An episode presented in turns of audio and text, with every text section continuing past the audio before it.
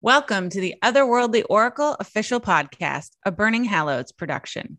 We are your hosts, Alora and Kitty. And welcome to episode 14 Mythology Across Cultures. A wide variety of cultures have experienced the same mythologies with different names and faces across the vastness of space and time. No idea what I mean? Take a seat around our campfire while we retell some of the most prolific stories known to man and explore their similarities and differences from culture to culture. Don't touch that dial, grab your cuppa, and settle in for an hour of mythological investigation.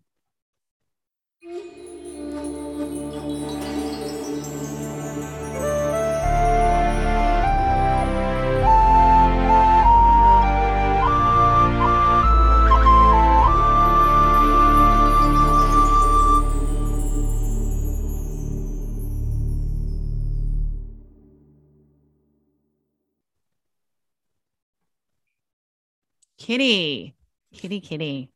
Meow. so, in your metaphysical studies, or even in your academic studies, have you examined the similarities of mythologies across different cultures? I have a bit, yes. And I will say his name probably a few times, but through the work of Joseph Campbell, Mm. He is one of the more well known anthropologists, was. He did pass away in the 80s, mm-hmm. late 80s. But basically, someone introduced me to his work probably a good 10 years ago. And the series that I was introduced to is called The Power of Myth. Mm. And basically, it was a television series where Bill Moyers interviewed Joseph Campbell and he talks about his lifelong work, which is all about the myths across cultures and time. Some of his more well known works include The Hero with a Thousand Faces, The mm. Masks mm. of God, and the Historical Atlas of World Mythology. So I encourage everyone to after this podcast, if you're really into this topic, definitely look up The Power of Myth with Joseph Campbell because it's it's well worth a listen. Well, I'm definitely going to because I have not seen it. Yeah. Or heard it. need to. Yeah. They have it on audio, or I don't know if you can actually find the, the TV series, but it's definitely on audio that you can listen. And it, it's amazing. He actually helped George Lucas write Star Wars. That's awesome. Based on world mythology. Yeah. That's awesome. And we're actually going to get into how, well, the reasons that modern um, figures and pop culture becomes mythologized. Um, awesome. So I think in talking about Joseph Campbell, um, it fits really well with my next point, which is there is an entire discipline of anthropology that is dedicated to this particular subject. Mm-hmm. Um, it's it is known as comparative mythology and studies mythos from a linguistic, structural, cultural, psychological, and even from an environmental standpoint. There are types of myths that seem to exist in almost every culture. Mm-hmm. And these include creation, fire, flood, sacrifice, um, underworld, cautions of incest, which I found really fascinating because anthropologically speaking, incest is the one thing that humans are hardwired to be averse to. Yeah. which is fascinating that, yeah. Okay. So, cautions of incest um, miraculous births, the hero's journey, and the end of the world. Yeah. So um, Joseph Campbell talks about the hero's journey and the power of myth. So that's a yeah. Mm-hmm. Yeah. So those types of myths exist mm-hmm. basically around the world. Yes. Um, yeah. So okay. So in talking about myths and mythology, why why why do it what's the importance how does myth fit into society period right Well, yeah. I mean, it's it's symbolic, right? Mm-hmm. Teach lessons. Yes. I'm like, do Yeah. they teach lessons? No. So they teach the values of that culture, Mhm. whichever culture that myth belongs to, right? Um, they also present spiritual taboos and moral dilemmas uh, that relate to the culture's environment for the preservation of the environment or to control the population. Mm. So we actually see that quite a lot in um, indigenous cultures. yeah, Um, especially- a few of those. Mhm. yeah especially with c- concerning um myths about the dead like if you don't do xyz with the deceased they will haunt you Right. basically Mhm. and so it was actually those myths were actually in part created to prevent that particular culture from from going into that space that particular space where the deceased was to uh, be placed makes sense. Yeah. uh, but not because not necessarily for just spiritual reasons but i think that the myth came out of that particular area of land needed to be revived or refreshed Mhm. so that's why that became the place where the deceased were put does that make sense Oh yeah, that's interesting. right so they did it as a means of environmental preservation Wow. Mm-hmm. Yeah. Blew my mind there. Very cool. I actually learned this in class. Nice. um, and myths are the oratory collective wisdom of humanity. Mhm. So, you know, we know a lot of indigenous cultures today, but even, you know, humanity as a collective for centuries, this is the way that wisdom has been passed down from generation to generation. Can I read a Joseph Campbell quote? You can.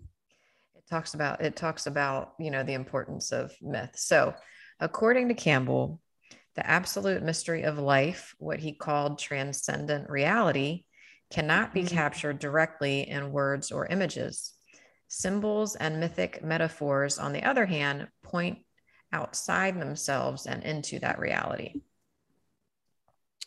That's deep.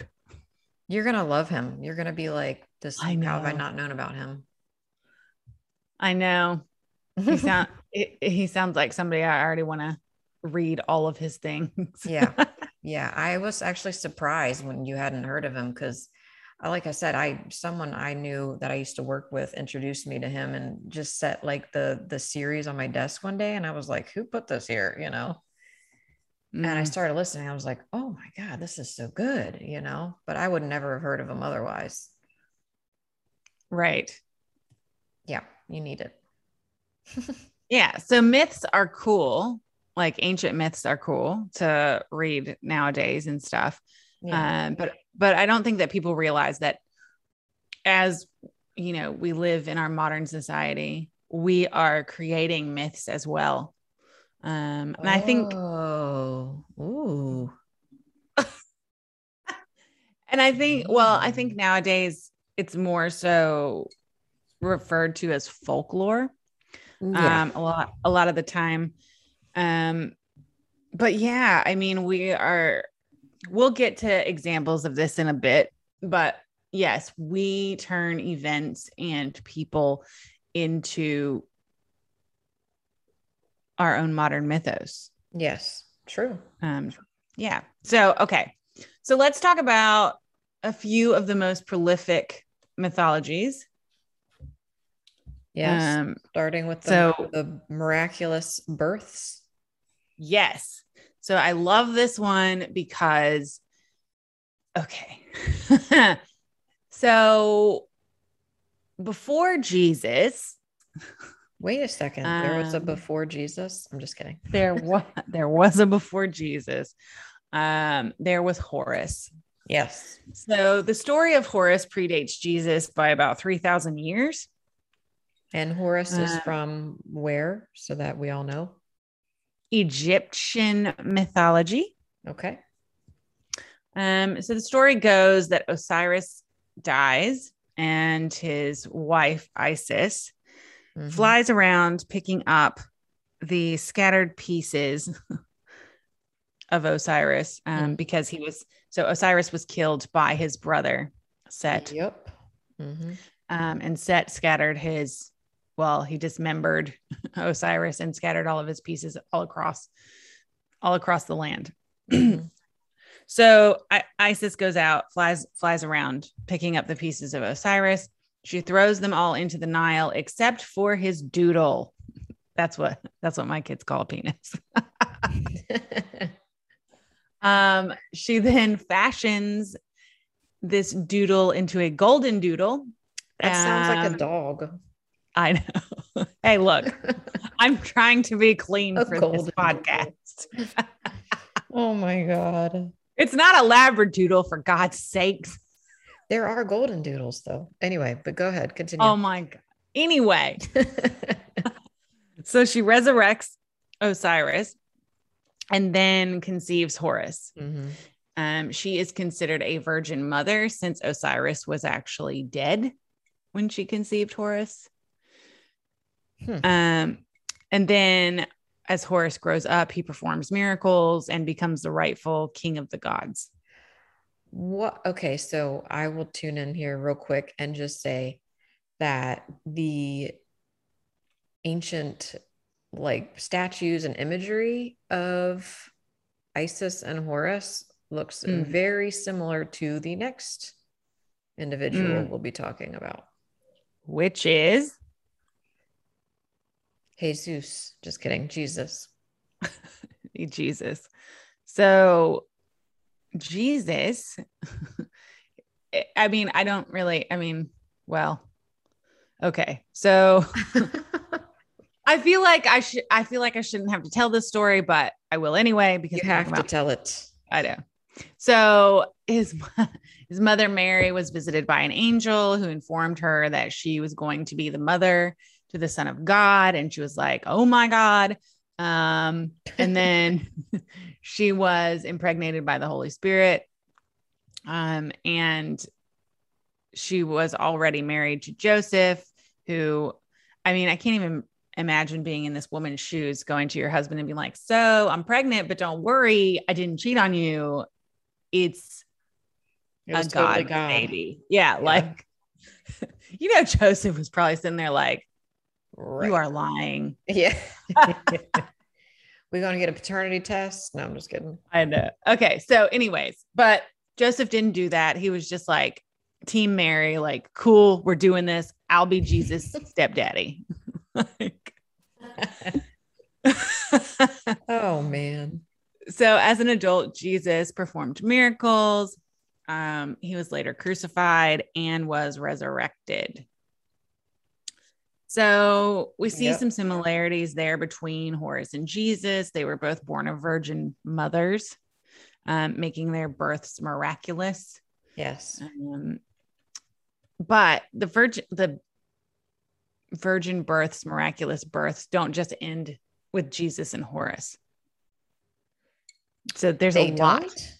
no there's a lot Who else, So- Alora? Please tell us.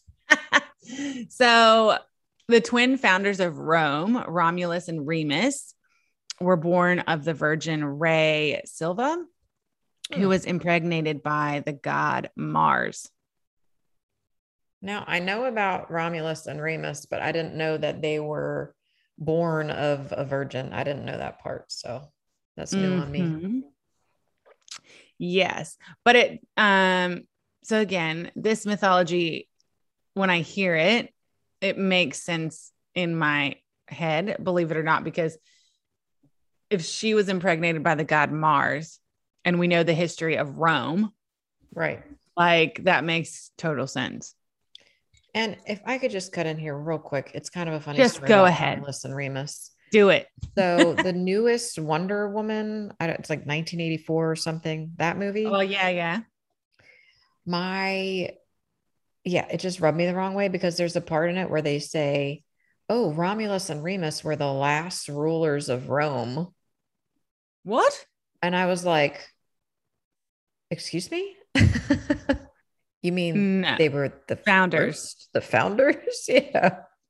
Oh my god. Yeah, I'm like, can, do, can we, like, as producers of movies, just do a little bit of research into your mythology before you just slap some stuff out there, you know? That's not even something you need an expert for. Like that's Nope. a Google search. Exactly. It's on Wikipedia. okay.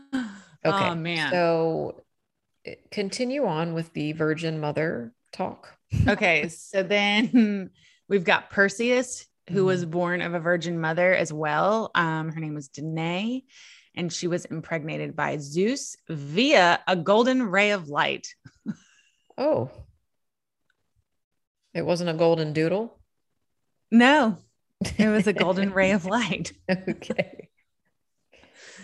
Um, but you know, golden ray of light, because then right there we can have comparison as well to the story of Jesus because Mary got impregnated by the Holy Spirit.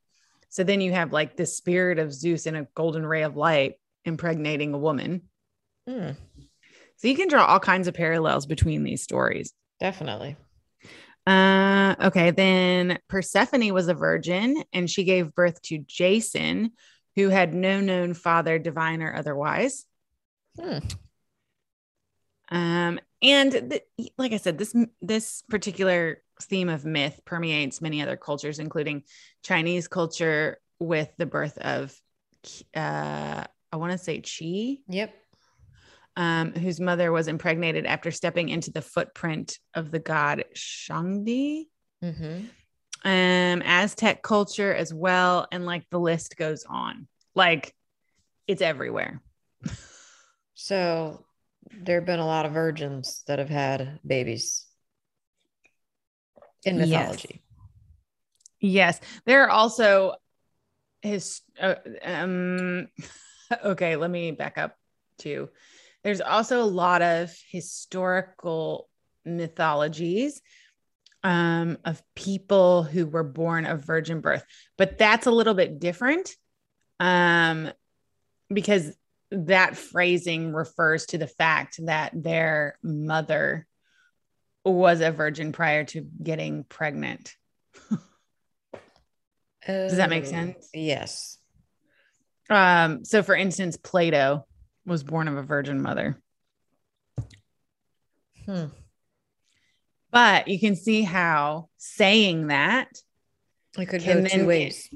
yeah, can then get mythologized. Yes. Good. Oh. Oh. We're having light bulb moments, people. Light bulb. yeah, for real. Interesting. Never thought of it that way, but that makes complete sense. Yeah. So, yeah, it is interesting. I think the mythology with the deity um, is definitely your. How, how do I put it? Um, I can't think of what I'm trying to say. Anyways, we'll move on. All good. So let's let's move on from the virgin birth discussion and talk about another big myth that's found all over the place, and that is the Great Flood. Yeah. So the flood myth is another one that permeates lots of cultures, including several North American indigenous nations, China, Mesopotamia, the Middle East, the Baltic region, the Near East, Polynesia, etc. Essentially, every culture known to man has a great flood story, Mm. whether historic or pure mythology. And does this also tie into the legends of Atlantis? Uh, it could for sure. I could see that.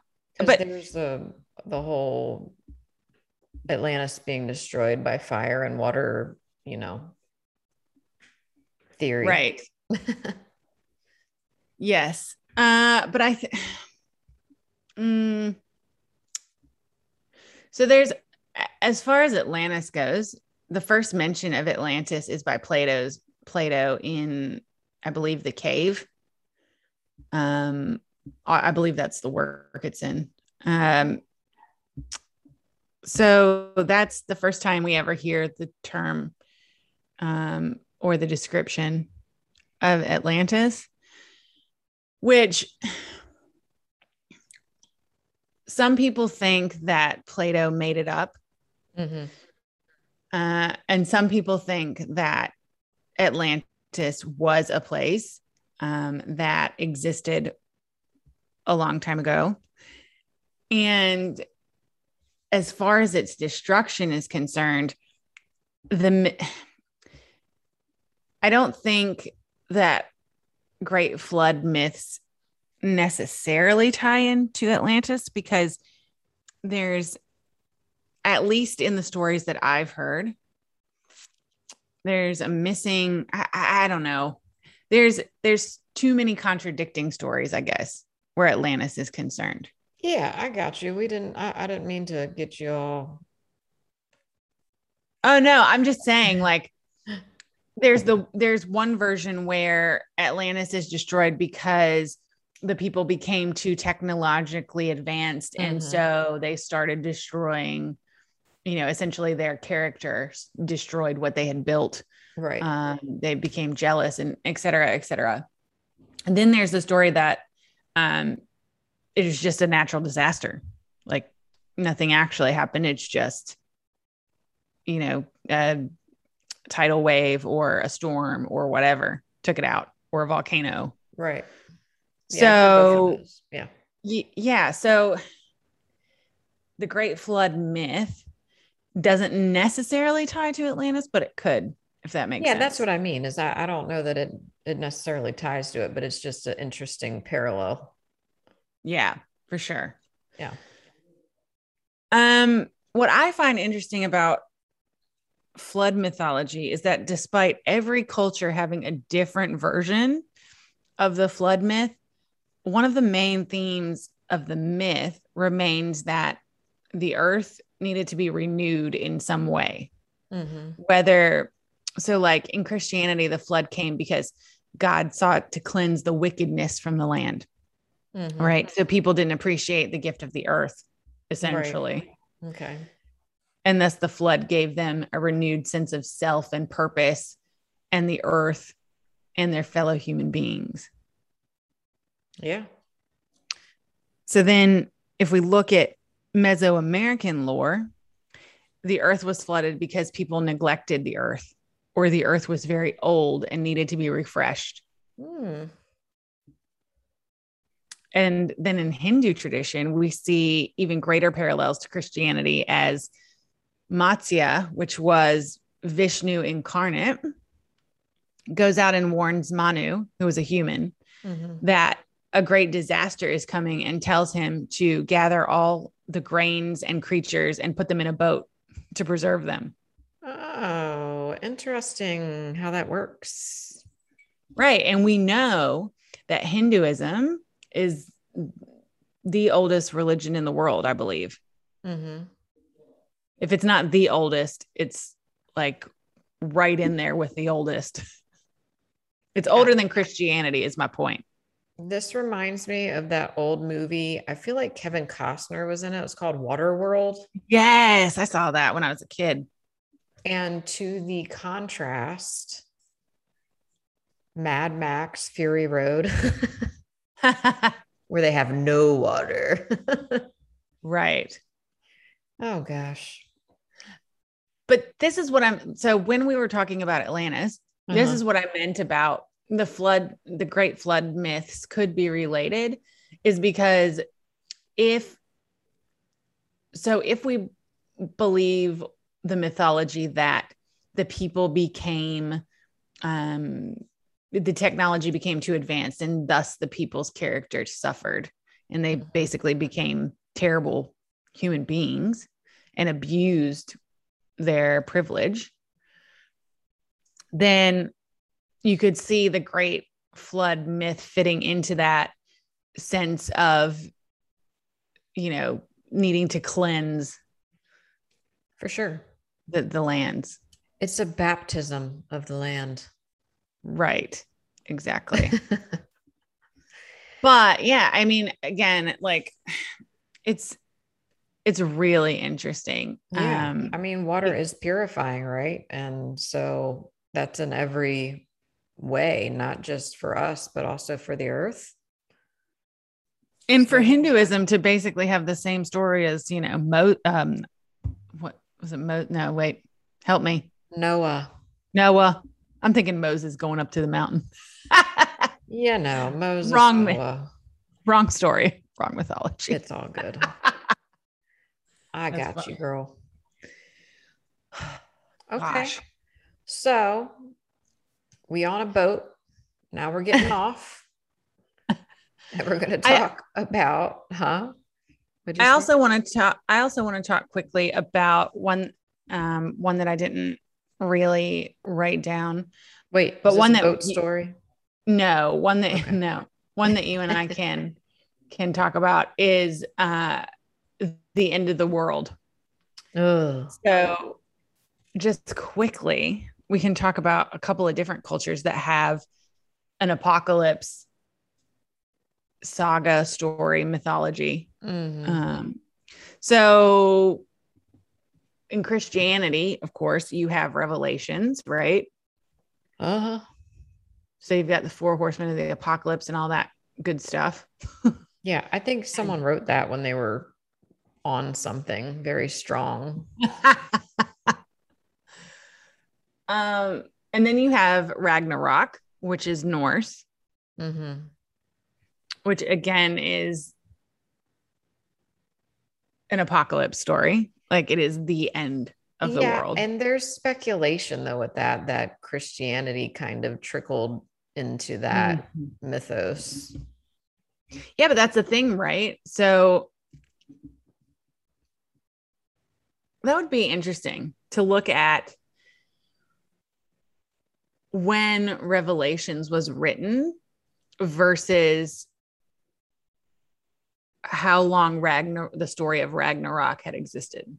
Well, we don't have any idea as to how long the story of Ragnarok existed because the first time that was written about it was by Snorri Sturluson, the guy that wrote the Eddas in the Middle Ages. Mm-hmm. That's the first time it was put on paper. Mm. And he was Christian or raised as Christian. Interesting. So do you th- do you think that the story of Ragnarok pulled from the book of Revelations or do you think it was reversed? it's something to ponder. I really don't know, but I would I would like to think that they the idea of the gods like battling and going to war and probably was a part of the Norse belief or you know mythos Mm. but some of the more apocalyptic features of it were probably influenced by Sturluson's upbringing in Christianity. That's just my theory. Hmm. Yeah, that is interesting. Uh, considering that throughout Norse belief, there is Valhalla, and Valhalla exists the, all through um, Norse paganism. So through the age of the Vikings and what have you. Mhm. And with that, it's to Valhalla is the place where people are sent to wait for Ragnarok to begin Right. because Norse belief is one of the only belief systems where there's not a finite afterlife. Yeah. So so yeah, like I think I think Ragnarok existed had to exist way before that. Unless somebody just tacked that on somewhere. But I don't think so. Yeah. Like I said, I mean, it's something that we could go around and round with. Mm. Yeah. Okay. Yeah. but there's some other the point, apocalyptic myths, though. I know that there's probably some indigenous ones, right? oh yeah, there's definitely uh indigenous apocalyptic stories for sure, and not just North American indigenous. Um, I'm sure that indigenous nations around the globe have Yeah. their apocalyptic stories. But the point is, is that these stories proliferate everywhere. So even though cultures are separated by water, by bodies of land, etc., they still contain specific stories of the same themes Mhm. to use as learning tools, whether it's by warning or to teach values, etc. Right. Yeah. Understood. Kind of like the whole Red Riding Hood fairy tale. Yes. The lesson there was like not to talk to strangers or trust wolves. Or Trust trust your grandmother. But yeah, they all have lessons. It was all to to right to convey convey these lessons and through symbolism, right? Yeah. Yeah. But, you know, myths are so this goes into the next thing. Myths are not just something of antiquity. Uh, myths change with culture and time, introducing new heroes into cultures. Mhm. I think, like I said it before, I think a more well understood term for what I mean would be to say that modern folklore and modern myth are one and the same. Yeah.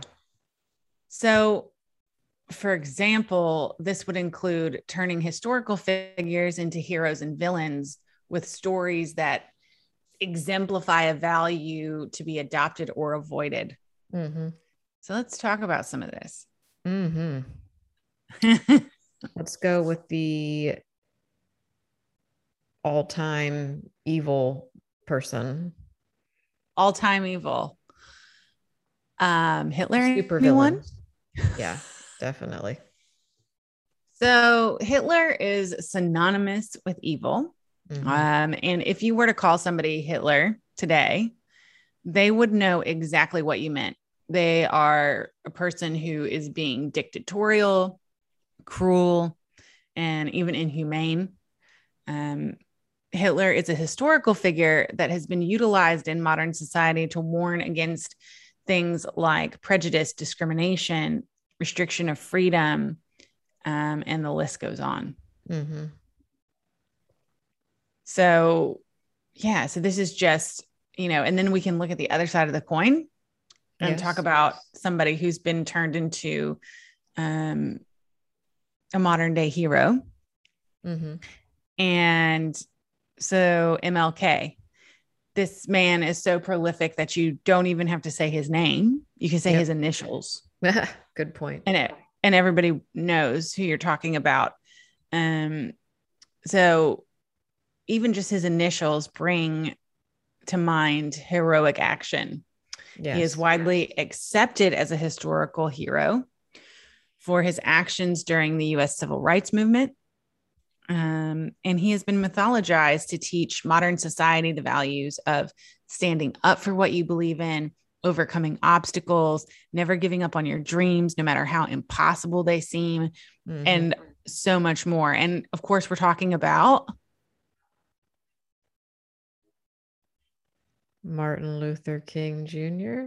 that's right. Martin Okay, I didn't know that was the correct answer. I'm like, uh, uh, do I say his name here? Yes, yes, you do. okay, can we also though?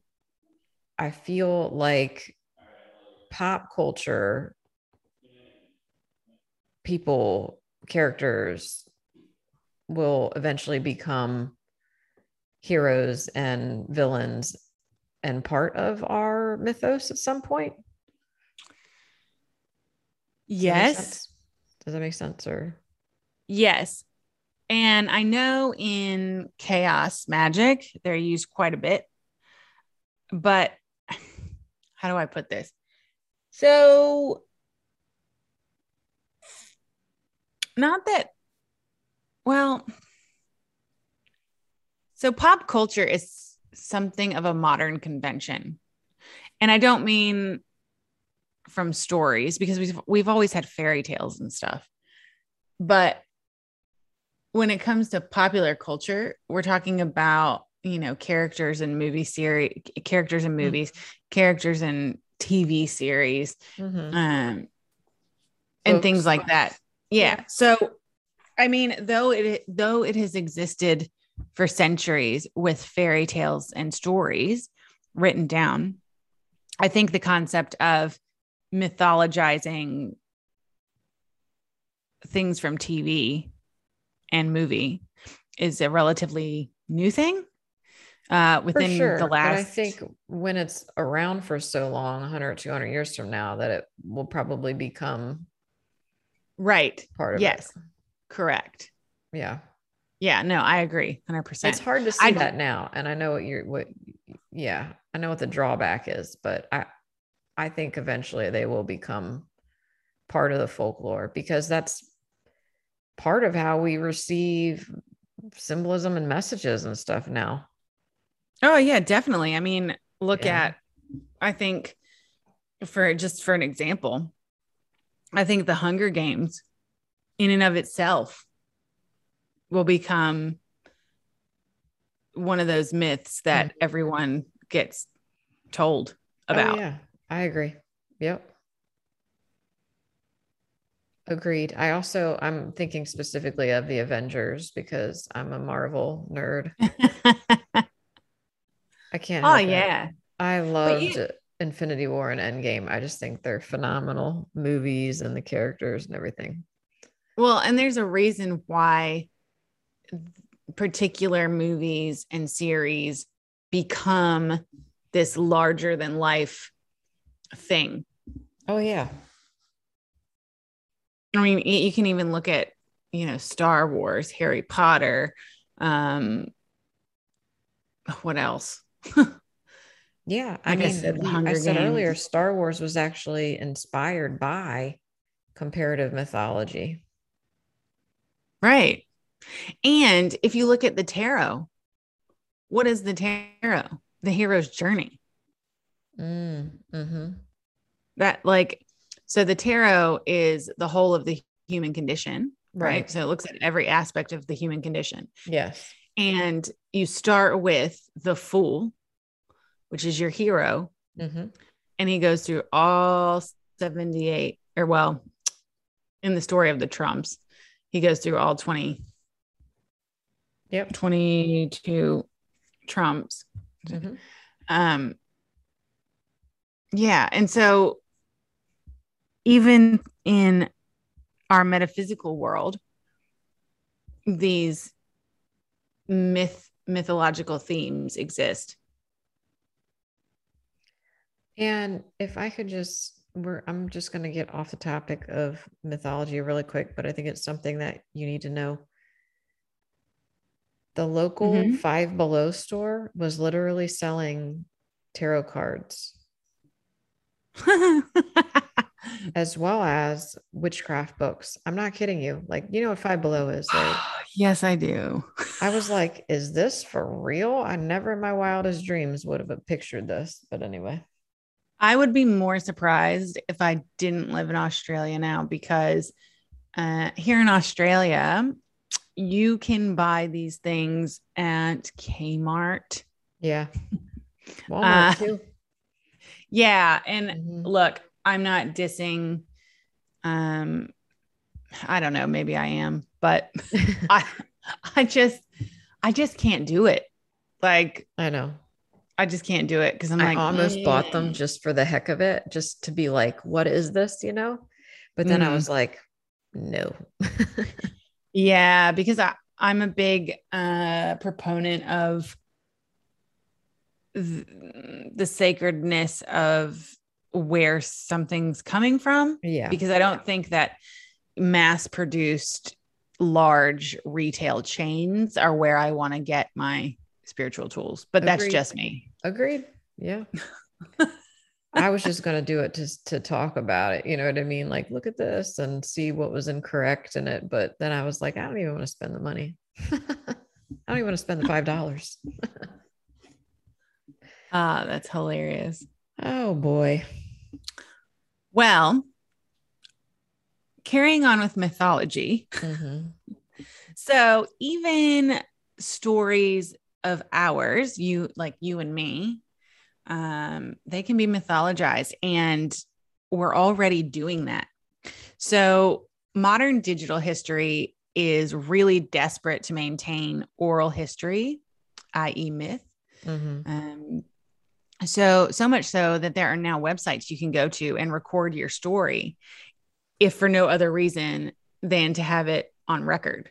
Hmm. Um, one of the coolest ones I've seen, which I was introduced to when I was in university, is called StoryCorps. Yeah.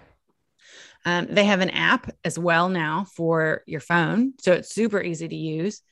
Um, you can also go on their website and you can listen to stories of individuals that are just fascinating. And we're talking about regular, everyday people telling their stories about like when 9 11 happened, where they were, what they were doing, you know, just the whole the whole retelling of that day from an, an average person's perspective. Um people talking about the stories of when they came out to their family. Um love stories.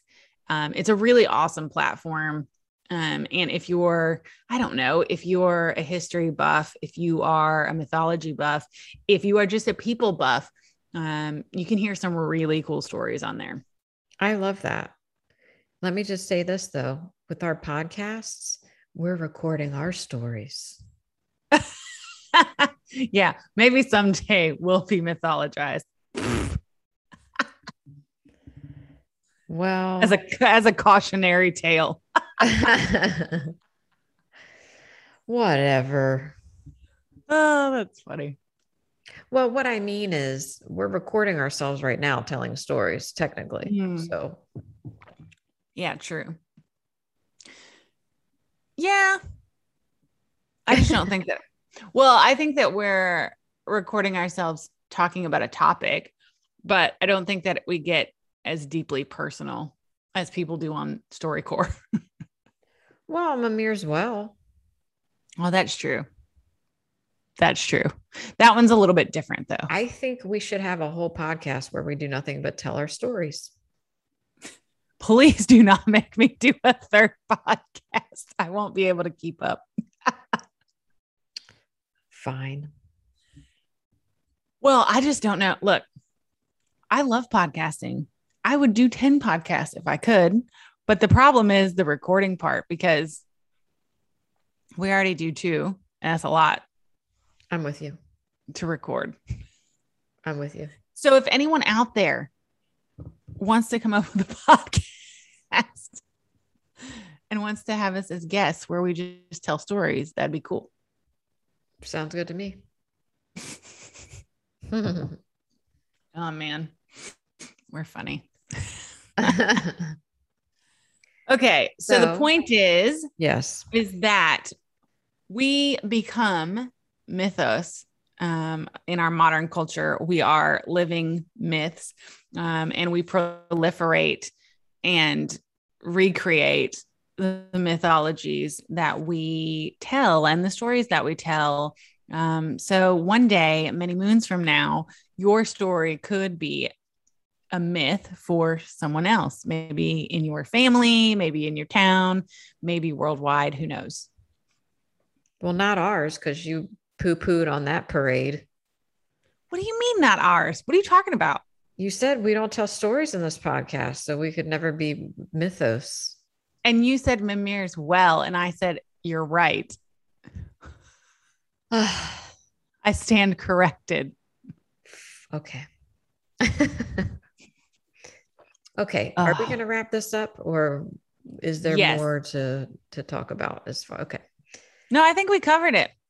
All right. All right. I liked that. We nerded out on that one. That was pretty I fun. know. All right. I'm going to wrap it up. Go for it. so you can read more mythology at otherworldlyoracle.com as well as folklore. The entire website is soaked with them in nearly 500 articles now. Join awesome. our high vibing Facebook group to commune with like minded individuals. And be sure to visit Alora's website at alorareign.com for intuitive readings. The gift that keeps on giving, the gift of self discovery. Wow, that didn't sound like an infomercial. Just kidding. Okay. Like, subscribe to, and review this podcast as a Yule gift to your witchy sisters. If you like what you've heard here and want to hear more of us, but even sassier, subscribe to our sister podcast, Mimir's Well, whose next episode features discussions on religious trauma and the danger of cults. And remember, whether you're in the land of the Fae or the land of the ancestors, stay otherworldly.